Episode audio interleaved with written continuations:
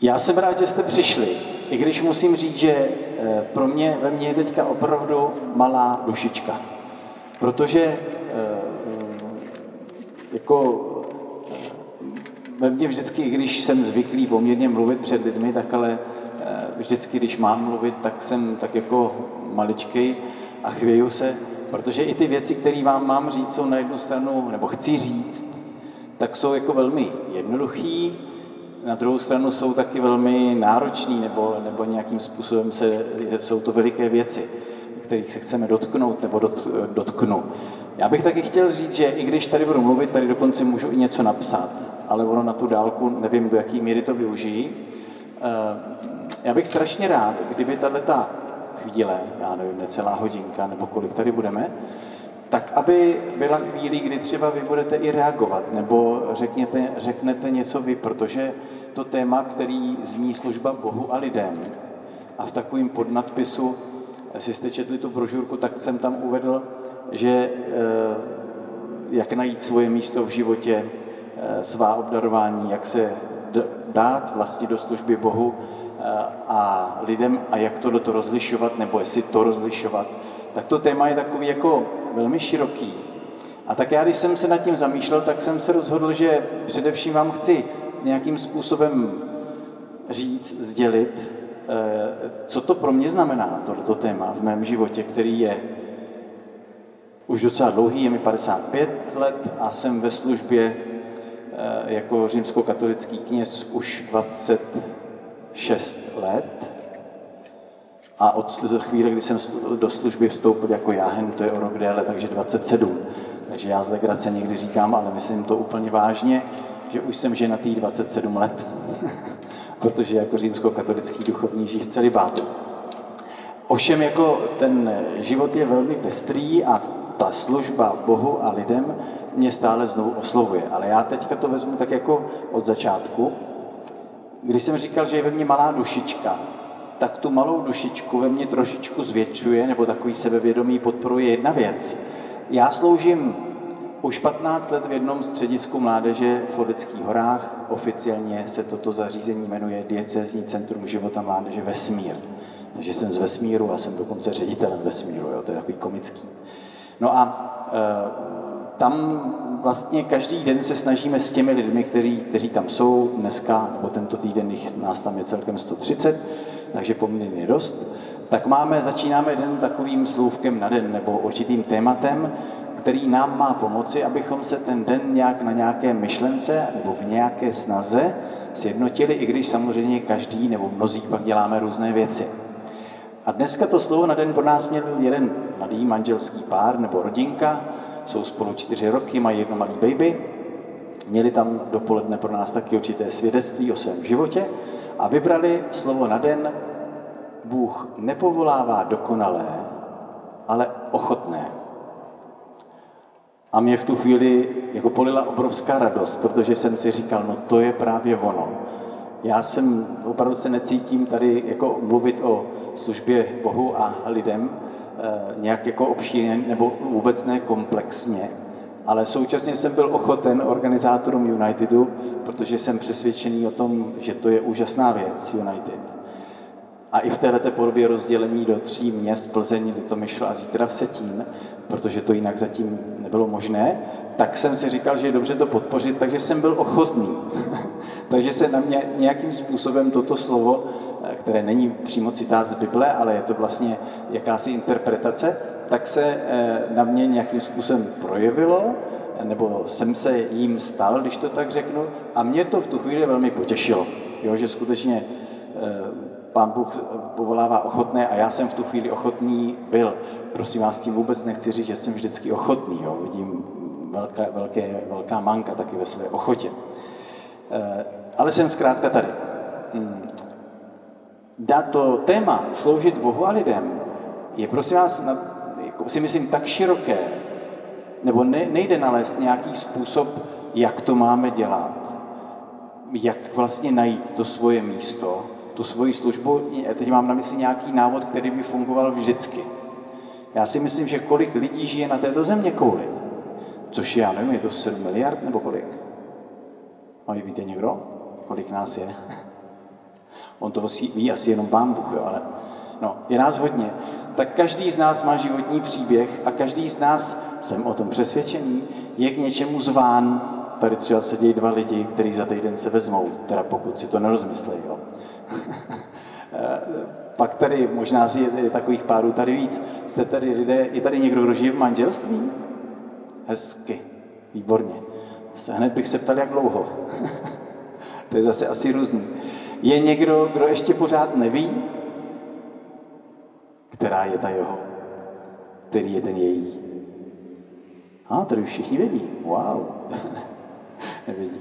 E, e, takže e, chci tím jenom jako nějakým způsobem navodit v nás tu myšlenku, že opravdu každý z nás jde po cestě, která je úplně originální. A v mém případě, jsem říkal, že budu trošku jako svědčit, tak v mém případě to bylo tak, že já jsem jako malý kluk, nebo malý kluk, no, když jsem tak začínal si uvědomovat, že je v životě potřeba nějakým způsobem někam kam směřovat, něco dělat. Měl jsem rodiče, kteří u nás to je tatínek, chodil do zaměstnání, pak v určitém mém věku i maminka. Eh, byli to poctiví lidé, byl jsem vychován v křesťanské rodině, čtyři sourozenci, byli jsme sami kluci, nebo jsme sami kluci, tak eh, jsem vlastně dostával postupně některé věci, které až posléze jsem si uvědomil, že, jsou, že to nejsou automatický, ale že který mě nějakým způsobem utvářely nebo formovali, nebo prostě eh, mě pomáhali si uvědomovat hodnoty v životě. A taky samozřejmě ve mně vzbuzovali určitý touhy. Takže jako každý kluk, nebo ne každý, ale prostě jsem v určitou dobu si toužil potom být strojvedoucí, třeba. Toužil jsem potom být popelář taky jeden čas. Jo. Taky jsem ale měl touhu být lékař, protože mě to fascinovalo prostě pomáhat lidem tímhle tím způsobem a tak dále. No a uh, taky, jak jsem tak jako, jak přibývaly roky a už jsem se přehoupnul přes pubertu, tak jsem taky uvažoval o tom, že teda opravdu bych chtěl mít hezkou, inteligentní, hodnou, milující ženu a čtyři děti, protože to bylo nejlepší samozřejmě, tak to bylo u nás doma. No a tak jsem to s tím letím šel, pak jak jsem studoval gymnázium, pak vysoká škola, no a tam už to bylo trošku takové jako hledání, protože jsem pořád nevěděl, mě bavilo spoustu věcí, tak nakonec zvítězilo to, že jsem měl rád matematiku a fyziku a deskriptivní geometrii, tak jsem jednoduše šel na vysokou školu stavební. Nebylo to ale úplně všechno takhle hladký a jednoznačný, aspoň pro mě, protože to byla doba ještě hluboké totality, jak my říkáme, a nebylo samozřejmě, že mě jako člověka z křesťanského prostředí vezmou na vysokou školu, protože tehdejší režim jasně směřoval k tomu, aby ti, kteří se ke křesťanství nějak hlásí, tak aby neměli tituly, aby nevytvářeli vlastně tu inteligenci národa. Nicméně nehlásil jsem se na humanitní směry, byla to technika a tam to bylo přeci jen trošku volnější a přeci jen už se psal rok 84, když mě bylo těch 18 let. No a já jsem v té chvíli taky, ale mě šrotovala hlavou ještě jiná myšlenka, jestli nemám být kněz, jo. což jsem samozřejmě nechtěl, protože eh, jsem chtěl mít tu hezkou, inteligentní, hodnou, milující ženu a čtyři děti. A to by prostě nešlo dohromady. Na druhou stranu mě to pořád vrtalo hlavou a čím dál víc, protože jsem viděl ve svém okolí některé muže, mé starší spolubratry dneska bych řekl, kteří eh, žili nádherný život. Prostě nebyli to lidi, kteří by byli samotáři, ale právě sloužili lidem. Jo. Byli vlastně k dispozici. A začal jsem postupně chápat i proč třeba nemají tu vlastní rodinu, aby byli k dispozici a že žijou vlastně tak jako na úzko s Pánem Bohem a s tím farním společenstvím a tak. A líbilo se mi to, ale furt jsem si říkal, hele, oni jsou ale dokonalí, ty nejseš a tak dále. Takže jsem furt jako nevěděl.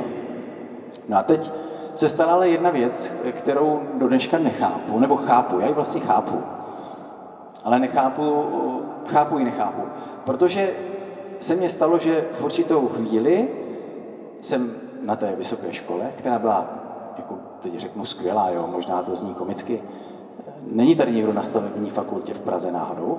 Z vás. Ona už je teď úplně jiná, ale, ale je na stejném místě. Prostě mě ta škola bavila. Mě fakt jako bavila, čím dál víc mě šla. No a já jsem po dvou letech naprosto jasně cítil, že tohle v životě nemám dělat. Nechápu, kde se to ve mně vzalo, chápu. Jako dneska chápu, že to bylo to jeho boží volání a vábení k něčemu jinému. Ale prostě nechápal jsem to jako racionálně. To prostě nebylo možné pochopit. No a protože byl ten režim a já jsem věděl, že kdybych se stal inženýrem, tak už nikdy nebudu moct studovat teologii tehdy. Tak já jsem se rozhodl po poradě s jedním člověkem, který mě tak jako doprovázel duchovně, že přeruším na dva roky a půjdu dobrovolně na vojnu. Jo. Rozumíte, teď budu maličku vulgární, prostě jít na dva roky do pakárny, o který jsem věděl, že ještě slouží tomu režimu, se který já jsem nesouhlasil, tak, ale nemohl jsem se tomu vyhnout. Jo. Ale šel jsem tam s tím, že, to, jo, zapomněl jsem říct, že v tu dobu už jsem byl docela takový jako, teď promiňte to, jo, myslím to pokorně, jako zralej křesťan. V tom slova smyslu, že jsem jako e, chtěl nebo věděl, že fakt můj život je nějak e, prožívaný v blízkosti Boží, že On je tady se mnou. A že, já, a že je se mnou všude. Tak jsem se v tom učil žít. A že i vlastně, když půjdu na tu vojnu, do té pakárny, tak On tam bude se mnou. Jo, což samozřejmě se zdalo jako neuvěřitelný, nebo jsem, jo, dokonce i někteří lidi mě říkali, jo, to tam nějak jako přežiješ a tak. A já jsem cítil, že je potřeba to tam prožít. A můžu vám říct, proto se tady u toho zastavuju, že právě tenhle ten moment byl pro mě klíčový, protože já jsem si uvědomil v té pakárně, jo, do té doby jsem 20 let žil v prostředí, který bylo krásná rodina, dobrý sourozenci, občas jsme se hádali samozřejmě, věřili jsme v Pána Boha, měli jsme společenství lidí, kteří měli stejné přesvědčení, takže se teď nás samozřejmě utužovalo to prostředí anti nebo ateistický, který bylo ve škole, který bylo všude a že Pán Bůh neexistuje a tak dále, tak to v nás naopak jako ještě živilo to, že to naše přesvědčení je dobrý. Takže to bylo vlastně skvělé. Jenže pak jsem, se, pak jsem byl na vejšce, jak jsem říkal, na té stavárně a tam jsem, přátelé, potkal naprosto úžasný lidi, se kterými jsem se každý týden vlastně scházel. Takové společenství bychom dneska řekli, samozřejmě bylo tajný, scházeli jsme se postupně, postupně jsme se rozcházeli, aby nás nikdo neviděl, byla to taková, takový drama. Jo. A to mě taky bavilo, jo? bylo to docela zajímavé. A viděli jsme, že taky můžeme za to nějak jako zaplatit nějakým způsobem, nějakýma sankcema. Takže to v mladém člověku ve mně tehdy vzbuzovalo jako pořád víc jako touhu, takhle chci žít.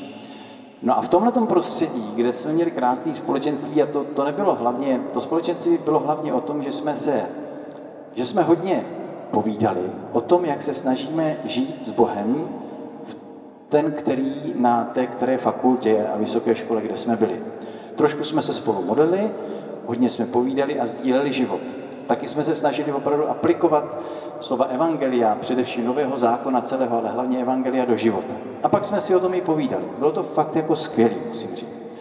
Párkrát jsem nešel na to spolčo a vždycky jsem litoval, jo, protože jsem si říkal, musíš se učit, musíš udělat tady to rýsování, tehdy ještě nebyly vůbec počítače, počítač byl vlastně veliký jako jeden barák, jo, programovali jsme na štítky a takový to je komický, jo, dneska to člověk nosí v kapse všecko. No, takže to byla úplně jiná doba. Nicméně my jsme ji prožívali silně a já v tomhle prostředí jsem jasně cítil, tohle nemáš dělat. Rozhodl jsem se na tu vojnu a tam se to stalo.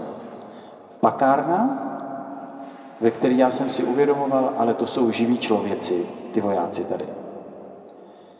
V noci v oranžovém pyžamu přes den, v tom zeleném prostě munduru a tak. Křik, jo, na to jsem nebyl zvyklý, že na mě někdo křičí. Jo. Prostě mě tam bylo fakt jako někdy do pláče. Jo. Ale postupně jsem si na to zvyk. Říkal jsem si, no nemůžu, nemůžu myslet na to, že ještě dva roky prostě žít přítomnost. Ne? S Ježíšem. Snažil jsem se o to, já to tady říkám, jako by mě to šlo, ale nebylo to vždycky jednoduché. Nicméně bylo to dobrý. A představte si po třech a půl měsících zhruba, jo, této pakárny, najednou to přišlo, že mě v určitou chvíli, nepamatuju si přesně datum, ale mě najednou došlo, že já chci sloužit. Jo. Že mám vlastně touhu v srdci obrovskou těmhle těm lidem, který jejich smysl života tam na té vojně byl. Každý týden, pokud možno se dostat na vycházku, na pivo, samozřejmě víc piv, nebo se vyspat se svojí milou, prostě a to byl vrchol všeho. A já jsem si říkal, bože, to není možné. Já jsem dostal v životě takový úžasné věci a tyhle ty lidi tady žijí pro čučo, pro pivo, taky mám rád pivo, jo. Prostě a proto, abych se pomiloval. A ještě to je otazník, jaká, o jakou lásku by šlo. Prostě a mě v tu chvíli jasně blikalo, běž sloužit jako kněz. Měl jsem obrovskou touhu prostě nabídnout těm lidem, ne vnutit, ale nabídnout něco, co má smysl. Protože já jsem to do 20 let zažíval. A vlastně jsem to zažíval i potom. A viděl jsem, že nemůžu vystoupit tam kázat evangelium, ani to v té době nebylo možné, ani v tom prostředí. No a, a tahle ta touha vlastně přišla, já jsem si nejdřív říkal, jestli to není nějaký, nějaká blbost. Jo. Říkal jsem si, to klid, to přejde. Jo. Přátelé, ono mě to nepřešlo 30, skoro 37 let. A je to, řekl bych, čím dál lepší. Jo. Ještě jsem si uvědomil ještě, nebo lepší, já se cítím velmi do, dobře šťastný, nevím, co lidi kolem mě, ale snad to taky není tak hrozný. Ale chci říct ještě jednu věc, že, že já jsem si uvědomil, když mě tam ta, rezonovalo to, běž, běž prostě, dělej něco, aby ti lidé, aby, nebo dělej něco, aby s těm lidem nabídnul jiný styl života, nebo hodnotový, něco hodnotného. A mě v tu chvíli blikalo to kněžství, ale dovedu si velmi živě představit, že někomu by blikalo, jo, měj rodinu, založ rodinu, mějte děti, žijí v manželství a svědčí tím letím životem, životem začni podnikat. Tehdy to ještě vlastně nebylo možné. Chápete, já chci říct, že, že Bůh, jsem o tom přesvědčen, Bůh povolává osobně ke konkrétní službě. A e, mě prostě volal k tomuto. Je to legrační se nad tím zamyslet, že ještě chvilku předtím, pár měsíců by se dalo říct, nebo několik let, když jsme tak jako začali dospívat s bratřími, sourozenci, tak protože jsme byli čtyři kluci v křesťanské rodině, ještě navíc katolický, tak maminka nám velmi moudře občas říkala, no, tatínek nám pak velmi brzo obřel, nebo brzo, když jsem byl na té vojně, ale e, maminka nám říkala, hele kluci, je dobře modlit, modlit se za to, abyste našli v životě to místo, který je pro vás. Vy si můžete vybrat cokoliv, můžete být, co chcete, ale Bůh, který vás vymyslel a skrze nás, rodiče, jste dostali život, tak vás k něčemu zve, na něco vás vybavil. Na něco máte, na něco ne. A nejšťastnější budete tam, když budete po té nabízené cestě. I když si můžete vybrat, co chcete. Tohle bylo pro mě velmi osvobozující. A taky v tu chvíli, když jsem to poprvé slyšel, tak jsem si říkal, pane Bože, to je skvělé, že jsme čtyři, to kněžství nepadne na mě. Protože ona nám maminka říkala, a je možný, že někoho Bůh zavolá ke kněžství. Jste kluci, tak jako co? Já jsem říkal, to je skvělé, že jsme čtyři, to nebudu já. Dneska samozřejmě vidím, že tohle byl jedno z toho, z toho způsobu, jak Bůh vábí. Protože ostatní bratři ty nad tím asi vůbec nepřemýšleli. A nebo tak jako velmi letmo.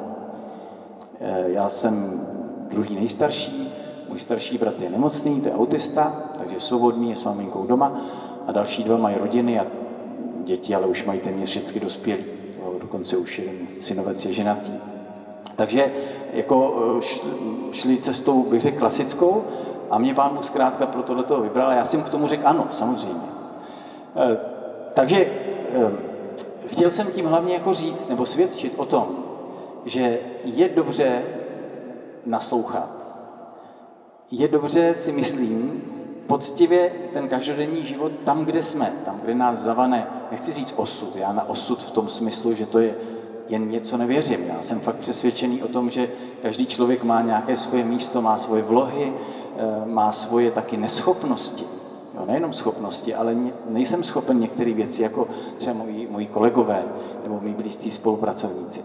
Ale je dobře, aby jsme poctivě tam, kde jsme žili, a poctivě se ptali, si myslím, kde je teďka to moje místo. Samozřejmě tohle jako se odehrává ten, ten dialog s pánem eh, v, každý, v srdci každého člověka, pokud k tomu dáme prostor. Jak jsem já říkal, že jsem cítil povolání nabídnout jako smysluplný život, tak jsem si jasně uvědomoval, že nabídnout. Že já nikdy nemůžu nikoho jako přesvědčovat o tom, že by tohle měl a tak dále.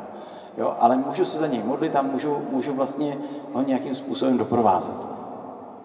Takže mě to zaválo k tomuto povolání, samozřejmě pak následovala určitá formace, přišla revoluce, všechno se změnilo a já jsem se po x letech studia, kde jsem taky tři roky mohl být v mezinárodní komunitě, žil jsem v Itálii tři roky, poznal jsem lidi křesťany úplně z jiných kultur, úplně z jiných kontinentů, za to jsem nesmírně vděčný. protože jsem byl takový klasický Čech, já pocházím z Letohradu, kde nějaký charakter ty lidi mají a já jsem samozřejmě v té době ještě, kdy se necestovalo, tak člověk nabíde dojmu, že tohle je to nejlepší, tahle ta cesta je nejlepší. A pak jsem najednou objevoval lidi, kteří byli, vyrůstali úplně v jiných prostředích, ale hlásili ke se ke stejné víře. A pak jsem samozřejmě potkával i jiné, kteří měli jinou víru, anebo ty, kteří nevěřili nijak, nebo říkali v něco a tak dál. Ale to všechno bylo úžasné, pokud člověk chtěl mít otevřený srdce a ty lidi přijímal takový, jaký jsou a vlastně společně s nimi šel po cestě životem.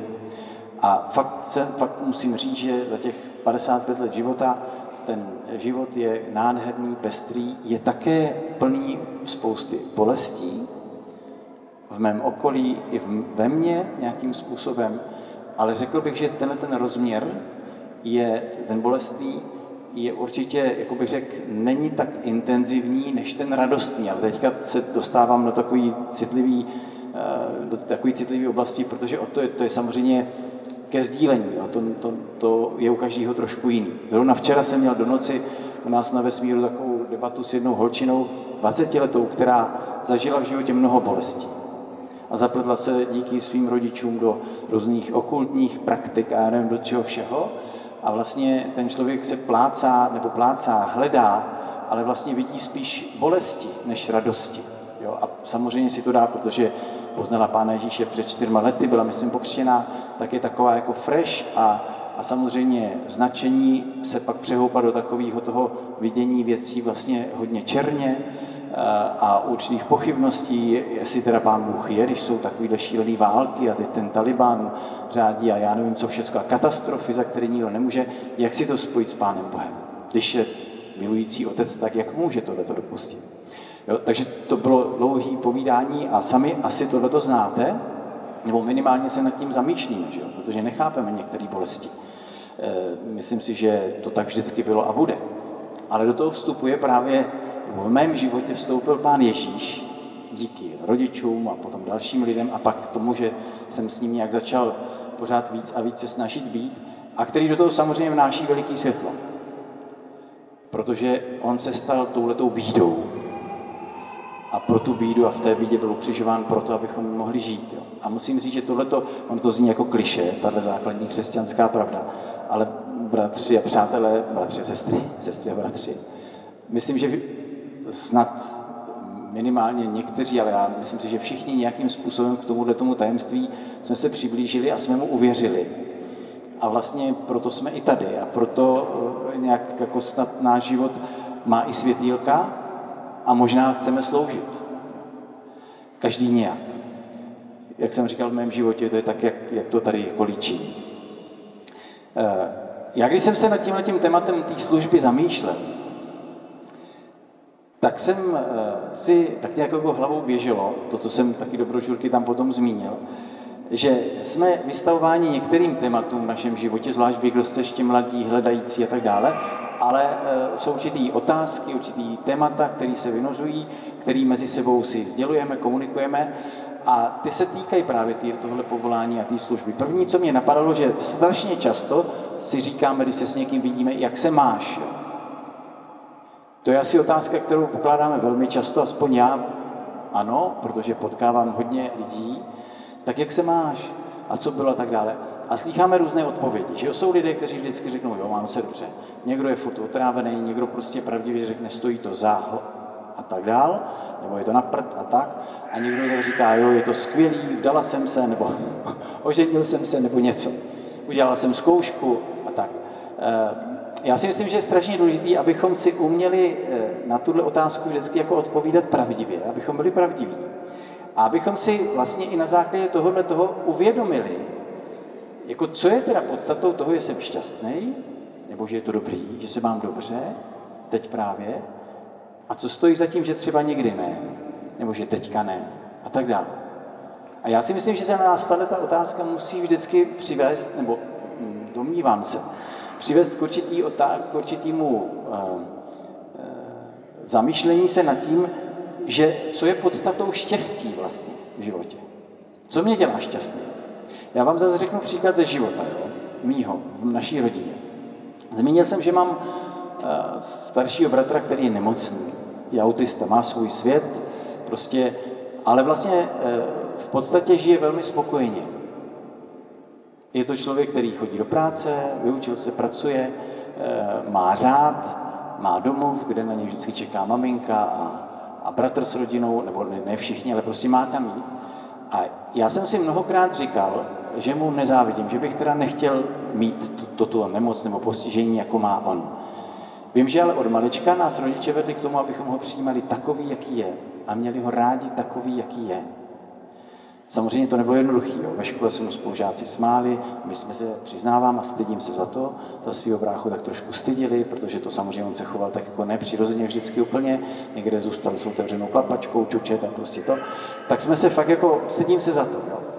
Nicméně život šel dál, on začal pracovat, my jsme šli na, na školy, všem nám vlastně kromě toho Pavla škola šla. No a pak vlastně se přehnul, pře, překulil kus života, no a, brácha přišel o práci, to byla ta krize v roce 2008, 2009, myslím, nebo tak, a tak druhý brácha mu po určitý době práci našel. Nicméně v tom mezičase maminka dělala s tím mým bratrem kolečko po, léka, po doktorech, on by sám nešel. A všude vlastně ti psychologové a psychiatři mamince říkali, že vlastně Pavel je šťastný člověk. I v tom postižení, v tom handicapu, který má, tak je šťastný člověk, protože, říkali mamince, protože on má lidi kolem sebe, kteří ho mají rádi takový, jaký je. Maminka žádným psychologem nebyla. Tehdy se tomu ani autismus neříkalo, ale prostě já jsem si na tomhle příkladu uvědomil, že štěstí, a teď to tady říkám proto, když mi o štěstí, já mám šťastného nemocného bráchu, protože je milovaný. A on taky miluje. Někdy kostrbatě, nebo někdy by člověk čekal jinak a tak. Takže teď dělám velký skok, ale jako podstatný. Jo.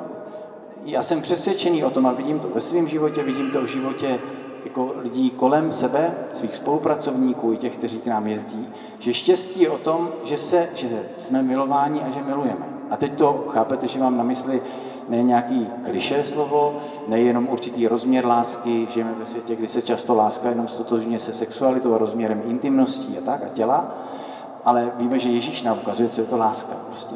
Jo, chtít tak mít rád jako sebe a udělat pro člověka to, co by chtěl, aby dělal on mě a prostě činit ho šťastný. Přijímat ho, jaký je. Ne soudit, ale prostě doprovázet. Tak v tom je štěstí. No a já si myslím, že právě tohleto, tahle ta skutečnost toho štěstí, je něco, co, čemu jsme zvaní všichni. A všichni, jak už jsem zmiňoval, jsme nějak obdarovaní a nějak neobdarovaní.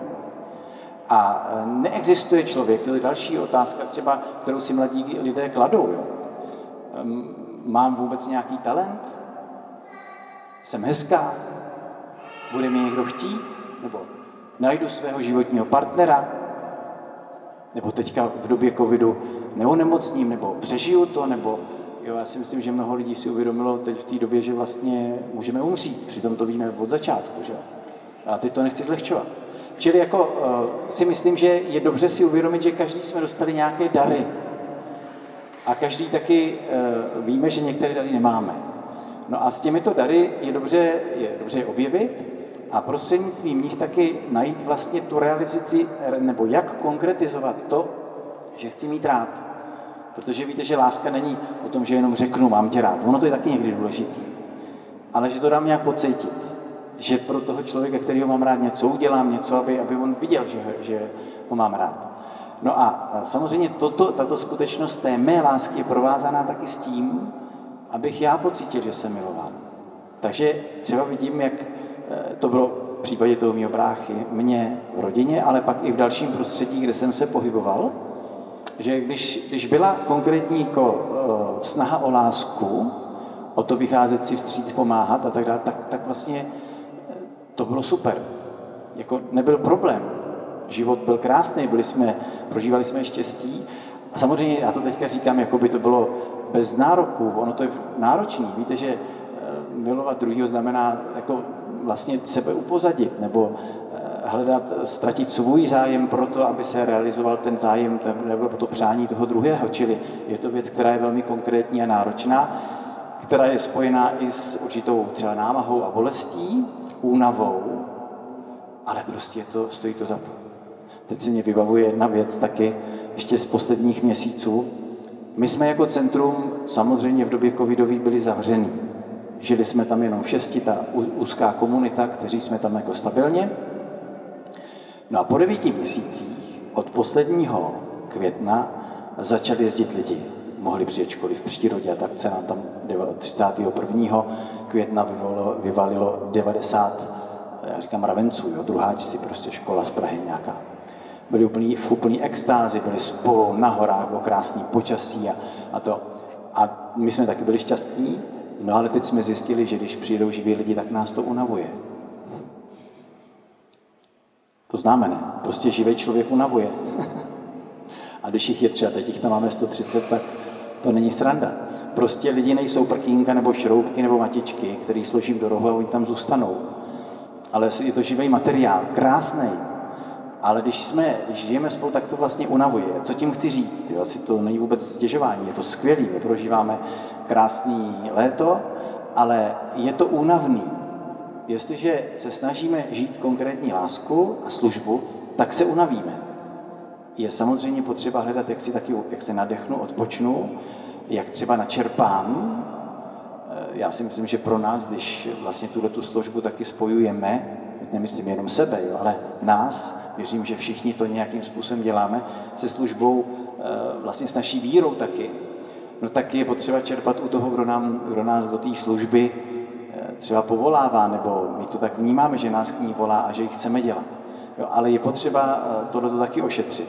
Ale ta, to štěstí, když se vrátím k té zásadní otázce, jestli jsme šťastní nebo jak se máme, tak je určitě právě v té službě jako takové. Eh, je mnoho lidí, který jsem v životě potkal, který slouží a nemají víru křesťanskou. Obdivuju je. Eh, na druhou stranu, nebo současně jsem přesvědčený o tom, že každý člověk ve svém srdci má Boha. Jenom o tom třeba neví. Ale jestliže věřím tomu, že Bůh je všudy přítomný, tak je tady v každém z nás, je i mezi námi, je v tomto prostoru, naplňuje tento celý svět, který stvořil, ale prosím vás, já si to nepředstavuji, jako že by byl pán Bůh rozpuštěný tady jako instant, jo. To, to, to rozhodně ne. Je nějakým způsobem tady, ale je i v člověku, který si to neuvědomuje. A jsem přesvědčený o tom, že i člověk, který se k Ježíši nehlásí, ale poctivě žije podle svého svědomí, tak prostě on, Bůh, v něm nějakým způsobem operuje.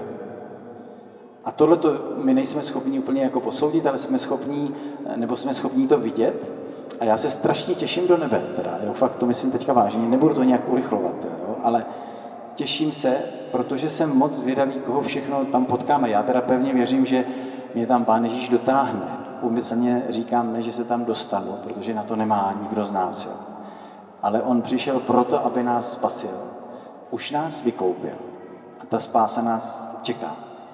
Mně se líbí strašně eh, takový, jako taková určitá analýza toho našeho bytí tady na zemi, že jsme lidi, kteří jsou hříšní, to znamená padlí, jo, někdy nejenom na hlavu, ale prostě různě padlí. Jsme Ježíšem vykoupení. A v, té, v tomto stavu žijeme. Padlí, vykoupení. Takže všichni, jak tady jsme, jsme padlí a vykoupení. No a jsme ale zvaní k tomu, aby jsme byli spaseni. A to se stane ve chvíli, kdy projdeme branou smrti prostě a nějakým způsobem projdeme tou branou ne ve stavu, že bychom odmítali Boha a hlásili se ke zlu, ale prostě v dobré víře, že, že On nás prostě do té spásy, nebo že na nás tu spásu naplní. Já to tady říkám, jako bych to zažil. Jo.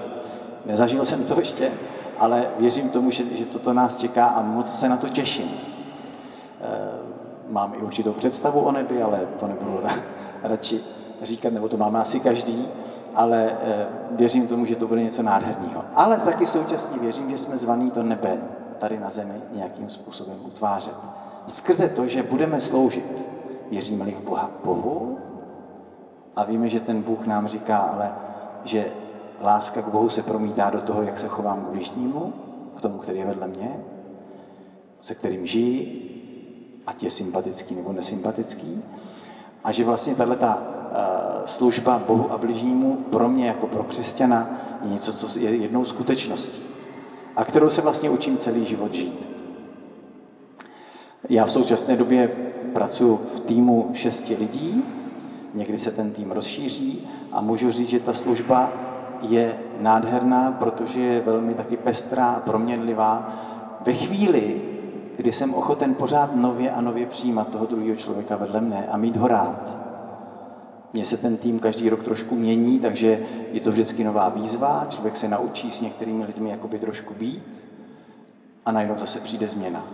Tak někdy bych si řekl, to je na houby, na druhou stranu je to skvělý, protože to je právě určitá motivační nebo určitá motivace, že můžu pořád znovu a znovu eh, to hledat, začínat znovu.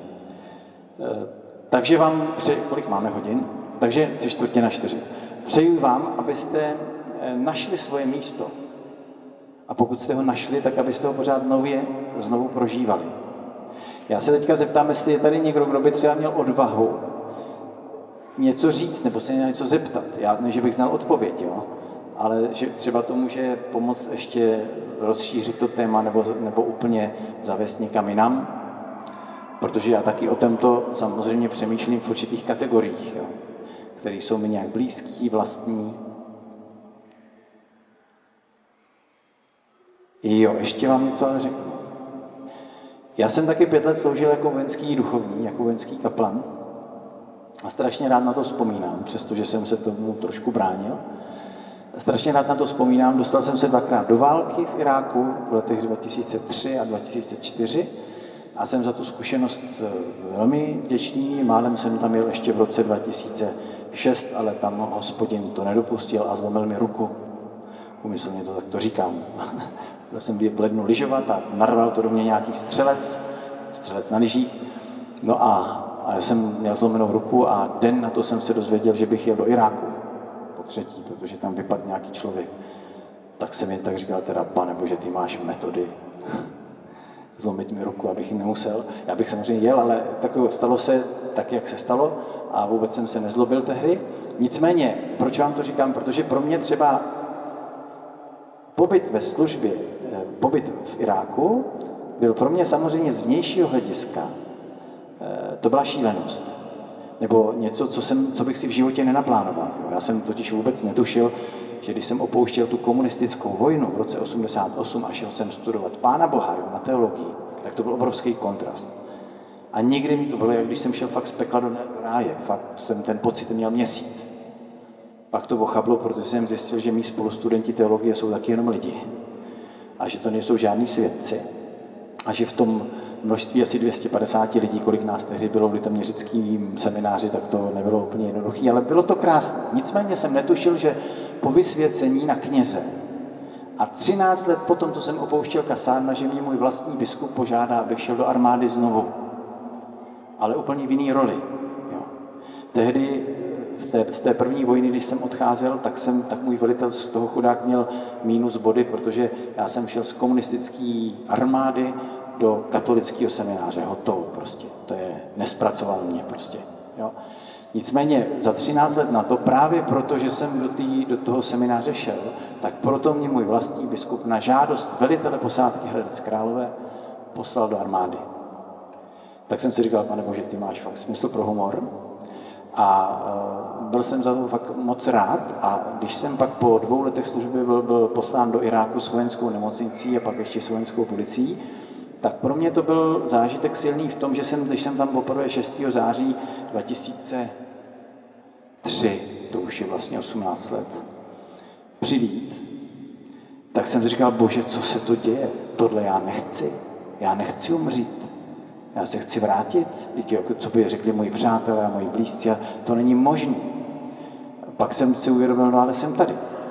Protože jsem se rozhodl sloužit Bohu, stal jsem se knězem, slíbil jsem poslušnost biskupovi, biskup mě poslal do armády, armáda mě poslala do Iráku a Irák je místo, kde žil Abraham, přátelé.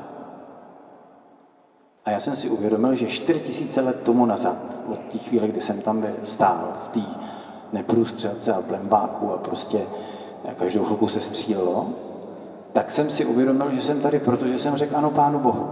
A že jsem na místě, kde žil ten, který uvěřil v existenci nevěře, neviditelného jediného Boha, který ho pak zavolal z Uru do zaslíbené země, ale nevěděl kam, že Abraham nevěděl kam jde.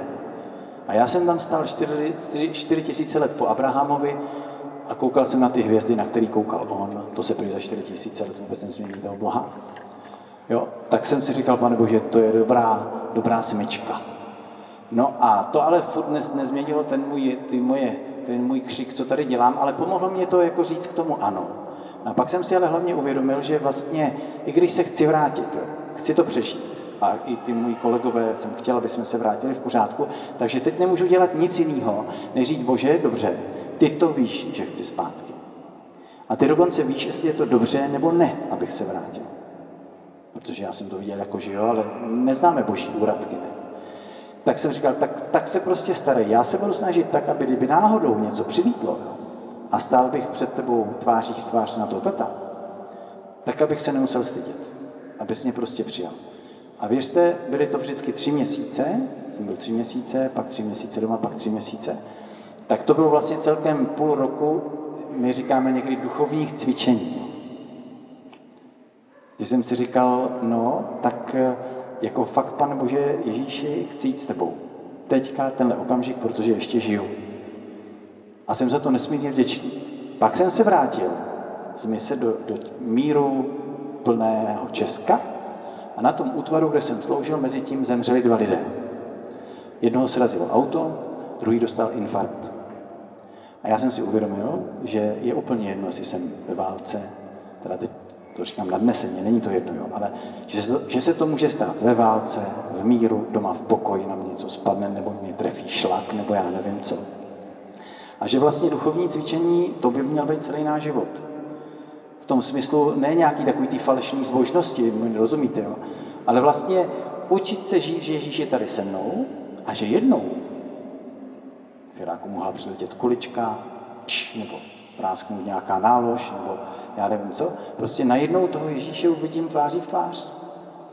Jo, já vím, popisuju to, jak kdybych to zažil. Nezažil, ale jsem přesvědčený o tom, že to takto bude. Nějakým způsobem. Tak nám všem strašně moc přeju, aby jsme abychom, pardon, abychom eh, se snažili žít dobře. Smysluplně, pořád s očima otevřenýma pro lidi, kteří jsou vedle, možná pro lidi, kteří trpí někde dál, ale uvědomuji si v této době tak jednu věc. Jo. Je spoustu katastrof, je spoustu problémů zemětřesení na Haiti, tisíce mrtvých, jo. tornádo nedávno tady na Jižní Moravě.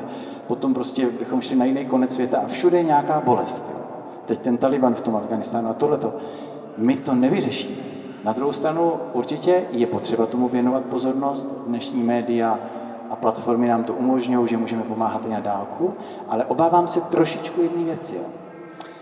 Jak jsme furt na těch médiích a vidíme všude, co se děje, že nás to rve a drásá a že je potřeba si najít způsob, abychom si řekli, bože, já ti chci nějak, nebo ptát se, bože, jak ti mám já konkrétně sloužit? A potom i v tom množství, co nám takhle jako běhá před očima, tak si to umět odfiltrovat a uvědomit si, že spasitel nejsem já, Tomáš Hoffman, ani nikdo z vás. Ale já, Tomáš Hoffman a každý z nás jsme zvaní k tomu, abychom pomáhali budovat vztah lásky tam, kde jsme. A třeba nějakou hmotnou pomoc nebo konkrétní cesta, se dá někam zajet, jo, dneska se už zase dá dost jako cestovat, tak prostě pomoct někde konkrétně, ale nezachráníme všechno. Ale Bůh to ani nechce, on ví, že to nedokážeme. A On nás zachránil.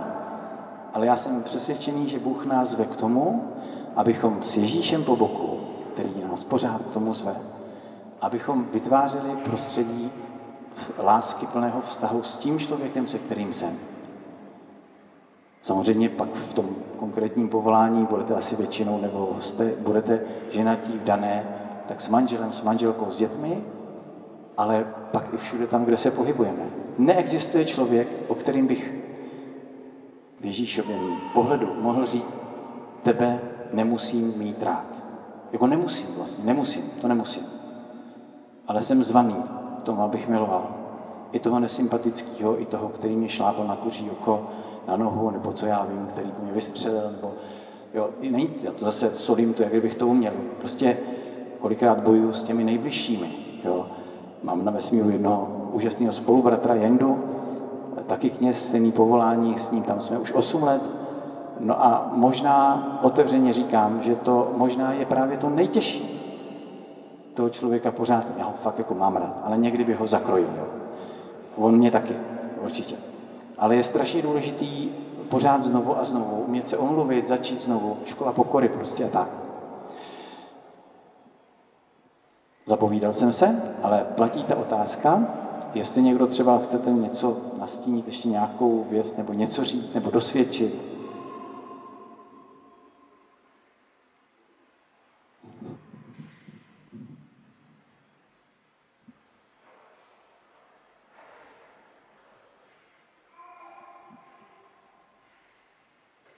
Díky. Já myslel, že nikdo nebude. Super.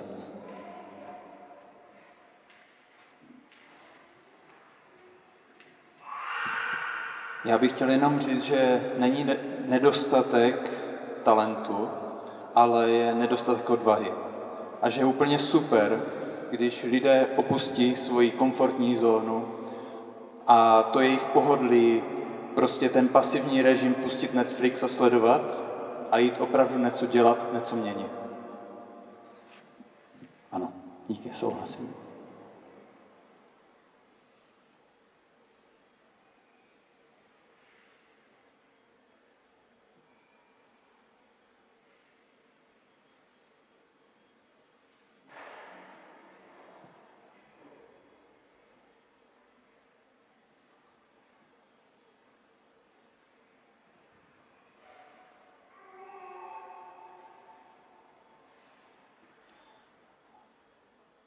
Jestli souhlasíte, já vyslovím krátkou modlitbu na závěr. Dobrý Bože, chválím tě za tvoji krásu, velikost, to, že různým způsobem nám dáváš zakoušet svoji blízkost. Chválím tě ale i za ty chvíle, kdy dopouštíš ten pocit, který měl i tvůj syn na kříži, kdy měl pocit, že ho opustil. Věřím pevně, že i toto je tvé dopuštění a projev tvé lásky, které možná nerozumíme vždycky. Děkuji ti ale za poselství tvoje a, a za tvého syna Ježíše, kterýho, skrze kterého jsi s námi stále. A že nás zveš k tomu, abychom šli s ním, a to znamená i s tebou. Děkuji ti, pane, za každýho z nás, že každýho z nás si obdařil Každýho z nás si mnoho dal a něco třeba nedal, to, co mají naši přátelé. Děkuji ti za to, že nejsme sami na této cestě za tebou. A prosím tě, abychom nebyli. Dej nám oči otevřené pro lidi kolem nás. Dej nám pokoru, abychom věděli, že nemůžeme pomoct každému, ale že můžeme tam, kde jsme. Dej nám přátelé. Dej nám společenství lidí, kteří věří stejně, ale dej nám taky obrovskou svobodu a toleranci, abychom viděli, že každý z nás prožíváme svůj život originálně. A v neposlední řadě, pane, tě děkuji za mnoho lidí, přátel, i těch, co už nežijí a jsou nám určitými vzory, ale i za ty, kteří nás obklopují, kteří jsou s námi a kteří jsou pro nás inspirací. Díky, že nás voláš, zveš. A díky za každé ano, každého z nás. A nakonec tě, pane, prosím o schopnost stále znovu vstávat, stále znovu začínat a novýma tvýma očima vidět sebe, lidi kolem nás i tento svět. Amen. Díky, že jste vydrželi celou dobu. Pokud jste někdo schrupnul, tak nevadí, jste si odpočali. Díky.